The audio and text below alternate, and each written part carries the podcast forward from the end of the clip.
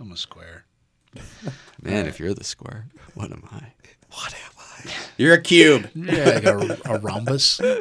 I got more edges than a cube. a rhombus.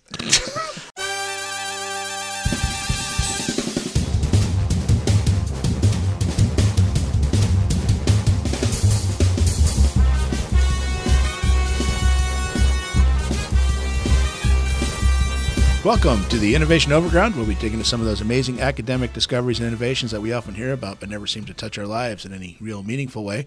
We want to look at uh, how that happens and see if we can help push those innovations to deeper development and to actual things that live on a shelf somewhere. Thank you for joining us. We're sponsored by UNeMed, the Technology Transfer Commercialization Office at the University of Nebraska. My name is Charlie Litton. I'm joined by Tyler Scher and Joe Runge. Joe is a entrepreneurial werewolf and Dr. Law Dog, patent lawyer in our office. Hi, Joe. Hi, Charlie. Very, very chipper. And uh, Tyler Scher is a PhD licensing associate in our office. Hey, Tyler, what's up? Hey, hey, not a lot. How you doing, Charlie? Pretty good. Joe, do you have a message for our listeners? I do. Please take a moment to review the podcast. Please leave a rating. Please tell your friends about us. We are looking to become the front porch for academic innovation worldwide, galactic wide, solar system wide, multiple dimensions, alternate timelines, imagined events. We do want to hit that uh, multiverse demographic. That's a big demo for us. It is. We could literally multiply our our, our audience infinitely many times over. Um, yes, Alternate Joe out there. I hope it went better. yes, we do want to talk about academic innovations everywhere, not just at the University of Nebraska. Um, but first, I need to go over something that's just driving me absolutely nuts. Um, I see on the Twitterverse, people keep talking about blockchain like I'm supposed to know what it is, and it's driving me nuts. What in God's name is blockchain, and why am I supposed Wait, to care? Wait, before we go there, we talk about sci-fi tropes. Has anyone seen blockchain as a sci-fi trope yet? I haven't. I no. haven't either. We need to create a show. okay, I'm gonna have to understand what the hell it is before I can go down. Good point. So Before we a- block out season one. It's, this is actually, by the way, see, you say that this is the last episode of our first season. No It way. is? We made it through. No way. Yeah, episode forty-five, if, if my notes are right. Yeah. Wait, is that why I have so much whiskey? inside my body, yes. That's why my liver is three times too big. Um, From a whole season's worth of putting up with this, what is blockchain, anyways? a distributed ledger. Nice. Bam. Okay. Done. You End of got that? Did you write that down? a what? Distributed ledger. This- Do you need me to clarify? I don't know what that is. So, do I need to if? I were Tyler, this would be the part where I'd say, doesn't it bother you that your entire financial record is kept track of by people that are a bank, right? Like you have to go to them to figure out how much money you have. Wouldn't it be better? Like if I just keep my mattress full of money, I just have to count the mattress. you don't want me to rip out the uh, the, the tinfoil hat and, and the, my problems with modern banking. Okay, this you is don't ex- want me to go. No, there. this is, I don't. This solution is for you. But here's here's what a distributed ledger is, right? Imagine if the money told you how much money you have. and if the money couldn't be changed, it's it's 100% accurate. No no one else can change the money without everyone agreeing that that's what it is. So if I had a twenty dollar bill, That sounds a little bit like Schrodinger's cat to me. this is some Schrodinger cat level stuff. So the way like How's the money going to talk to me? the way cryptocurrency works is if I had a twenty dollar Oh, bill crypto. and I gave it to you, then that transaction would be recorded on the twenty dollar bill, and so you could sort of fold out the back of it, and it would list everyone who'd ever had that twenty dollar bill and the nature of the transaction. That could be scary. That makes sense. That could actually be scary. Although, yeah, I mean, uh, well, I might have. It's a twenty, some- not a hundred. all, all of them have been laundered somehow. um, yeah, so there's there's key characteristics here that we're that Joe is is kind of um, is touching on. So blockchain, it's peer to peer. So there isn't some sort of um, all knowing Right. entity that controls it that regulates it. It's No it's- central bank, yeah, no no financial no central authority. Yep, it's all agreed upon peer to peer. Okay. Um, it's does that work? distributed, so everyone everyone can see um, can see everything, can see all the information, all, all shared, all distributed. So that makes it a lot harder for someone to make a one a zero or tamper with it in some way, shape, or form. If everyone can has access. So when I went to the grocery store and and bought three boxes of of instant Jello packets, ramen noodles, Tucks medicated pads, and diapers, that's that would be on the bills, and everybody would know my purchases. well, so that that's if if this particular blockchain network is is is Charlie's shopping list or everyone's grocery Oh, it would just be just you know Family Hy-Vee, family fare, or whatever. yeah, yeah, yeah. Okay, okay. And it's only shared within within a network, an agreed upon network. So everyone agrees to be able to see each other's information, whatever particular information they're agreeing to see. so people would just know that I eat a lot of meals at Chuck E. Cheese. Right. Okay, all right. So We already know that. Yeah. Man, that pizza! Um, it's uh, are we cryptographically going with secured. pizza on that? Sorry, go ahead. Sorry. I didn't know they had anything else. You know, there are other places. they have something that looks a lot like pizza. There are other places Oh, you I can go gotcha. for animatronic entertainment. I'd love to hear about it. Okay, another show. Okay. Um, it's add only, so there's no subtracting. Once uh, information is recorded in the blockchain, a new block of information, uh, it, it can't be removed, and uh, it's in, so it's it's immutable, indelible. It's it's uh, it's 100 percent accurate. Wow. And then, last but not least, there's consensus. So again, no central authority. Everyone can see what's going on, and, and before that new piece of information gets added, everyone agrees. Everyone within the network agrees that this is correct. Okay. So how does that work then? How do you, how does that even start? I mean, this this, this is wow, money just confuses me. Currency freaks me out. It's just a piece of paper It's basically mean it's worthless. Well, it, it's it why- is totally meaningless. You know, we all agree and- that it has meaning, and it keeps society. I tried to explain to my kids. My my eight year old has asked me, well, "How come you can just put your plastic piece of card in the thing and Yeah. you can take groceries home? How does that even work?" It's magic. exactly, and that I think that was what I came down on. I'm That's sorry, a Chuck. sound financial education. Yeah, it's, it's a magic spell magic. that we all agree on. It's a magic spell. Don't look it in the eye. So it It seems shall like curse you. so blockchain is now basically imprinting imaginary money with with data. So you actually would like blockchain though, because you know um, dollars are fundamental. Dollars used to be backed by what gold, silver. I can't remember. Yeah, there's yep. a gold standard. Shells they standard. found on the beach, whatever. Right? Yeah, There's sure. a thing in Yeah, yeah. reality that that sort of beads, Whatever that it. culture valued. Yeah. Right. bead based economy for a while. Right. Yeah. Yeah. Now you know, but now it's not right. It's like oh, financial crisis. We'll just you know, we'll just run the presses a little bit longer. I think it's uh, milk formula, baby formula now.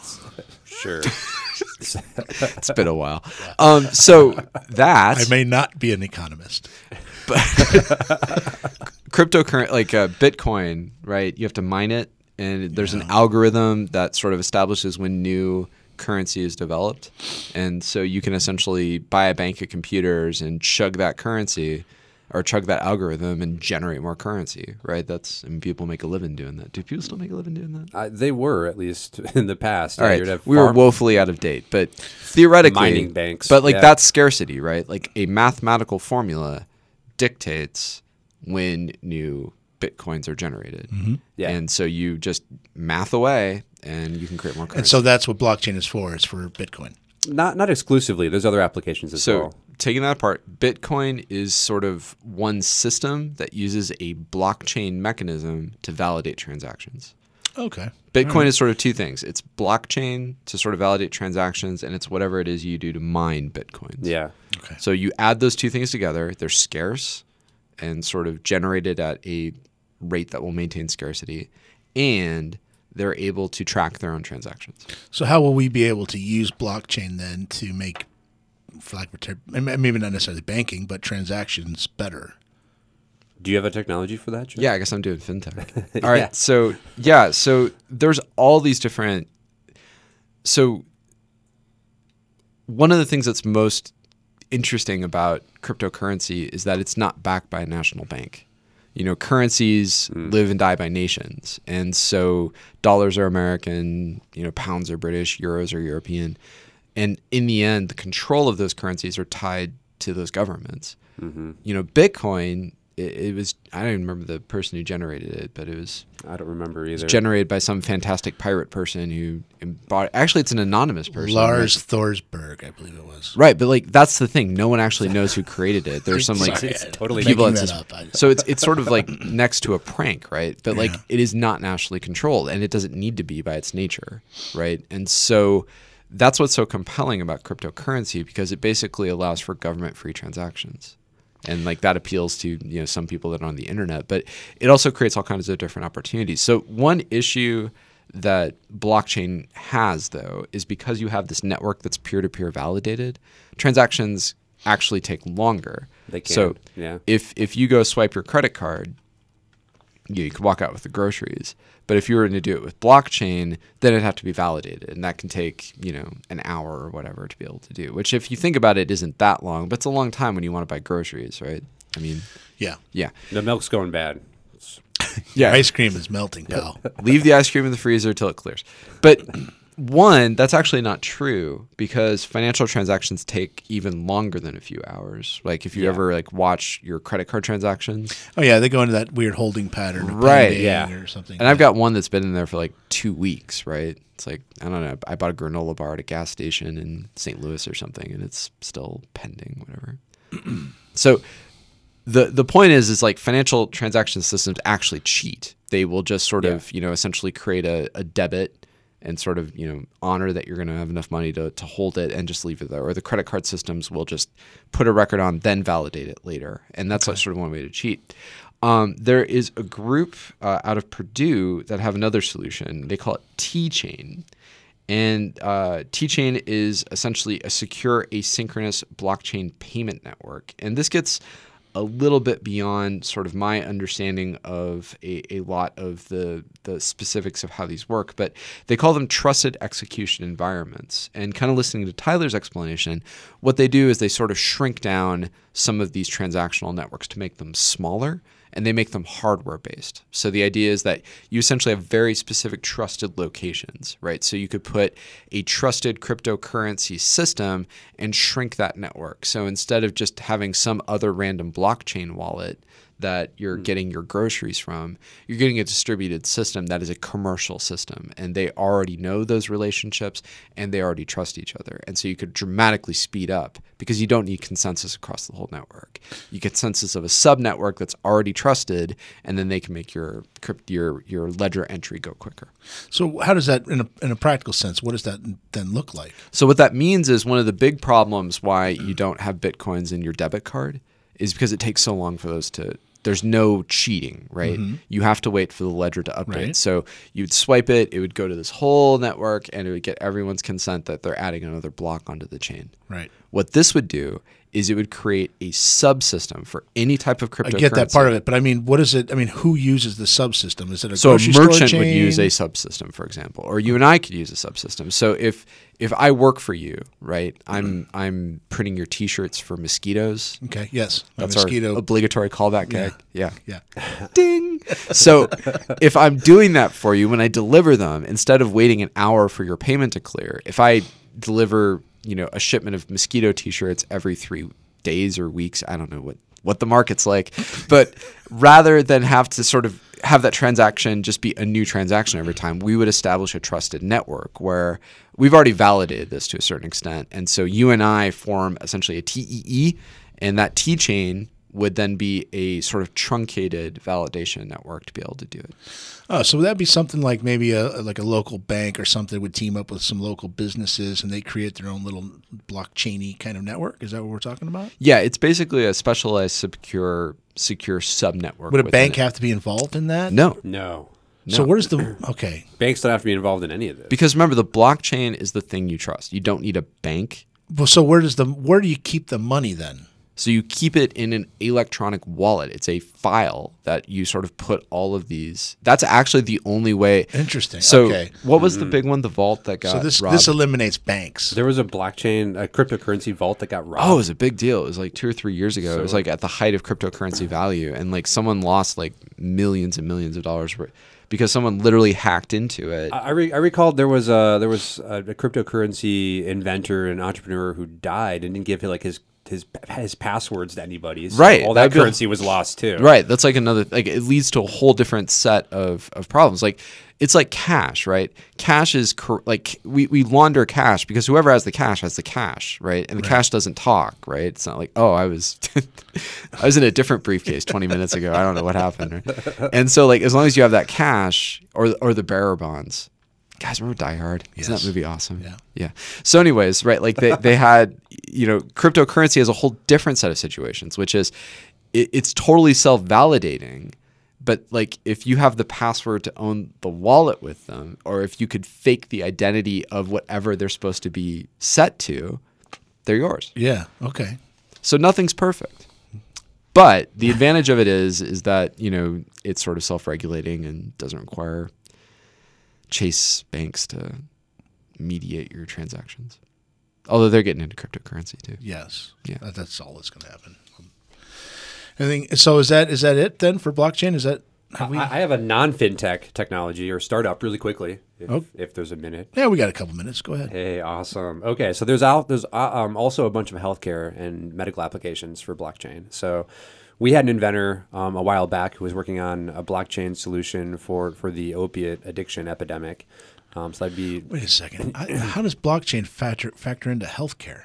Yeah, so they'd be using blockchain again as this um, immutable, all-knowing record keeper to uh, store all the all the pharmaceutical prescription meds, including opiates, permanently, um, and be able to be shared and distributed amongst every pharmacy and hospital system. So, so so people with drug-seeking behavior couldn't go to a new hospital or a new doctor and get more prescription when um, it's just permanently recorded that they have Recorded enough. on on what? On the patient file or It'd be in the cloud somewhere. Yeah, sure. It, it, uh, and yes, it would have to be associated with their electronic health records or electronic Okay. medical record as well. Yeah, yeah, yeah. Yep. So that's another application, the EHR, just all the patient data. so who's working on the, this this healthcare issue, the the healthcare application for blockchain you're talking about? So I don't have one specifically for that. That is a good application, um, and it's it's being tried and still being tested, and there isn't a great solution out yet um, Okay. And to to curb uh, opiate abuse. Um, but I do have another interesting startup by one of the co-discoverers of CRISPR, George Church, and his some of his postdocs. This involves this is another callback. Um, this involves a way to secure your own genetic data and not let Google own it. Okay, we'll go back to the bioinformatics thing. Yeah. So, okay. so they have a startup called uh, Nebula Genomics, which allows you to basically um, have your genome sequenced uh, and then totally control how that information is shared. So that gets it gets stored in a blockchain and it's it's secure. Um, and y- you can opt in uh, whether or not you uh, you want some of your patient information uh, associated with that. So, for example, uh, let's say you have diabetes, um, and there's some researchers or a company interested in in uh, developing a new diabetes drug or therapeutic or gene therapy. They want to see a bunch of uh, um, DNA sequences of diabetics versus non-diabetics and see if they can they can harness in on this key gene, for example. um, if you were to go through Nebula Genomics and be sequenced and be in their blockchain, you you would have already pre-selected that you're interested in being basically um, contacted about opportunities to sell your genetic data. So you actually get compensated for that company or that researcher having access to your your genome, and they get access to it anonymously. So they don't they don't know it's you. They just know Okay. it's somebody who has diabetes. It sounds to me like the you know what Joe was talking about earlier. It sounds like blockchain seems to be a little bit more about. I don't know. It seems like security is a bigger part of Security is huge, but also But then with this, you're just talking about a way to manage data here for the healthcare side of it. Yeah, Well- but security is a big issue on that because you have to know the data is correct. yeah. Okay. If you had this immutable, like, the dilemma is someone comes in and seems So to what? need. I I guess I'm I'm sorry to interrupt, Joe. But what? So what problem is blockchain on healthcare side? What problem is it solving? Oh, uh, so so again, yeah, it's just having having this permanent record that everyone knows is 100% accurate, um, that can be accessible peer to peer in a network. So, Okay, because one of the big issues with healthcare is this this sort of disparate different records. yeah, different hospitals use different medical Right, records and they don't talk to software. each other. They don't communicate with each other. Yeah, that would be huge. So this Yep. would solve that. Yeah, also self determination cool. in, in terms of the patient being able to have some sort of uh, take a little more ownership over their their personal health records as well. I'm sorry to interrupt, Joe. Did you? he wanna said it better than I did. Okay. It was a huge blessing you stopped me. Okay. Well, I think on that note, it's time to come to ground. Unless there's anything more that you need to cover. Nah, nope, nothing more. Okay. I, I've, I've said my piece. All right. For Tyler Sharon, Joe Runge, I'm Charlie Litton on Innovation Overground.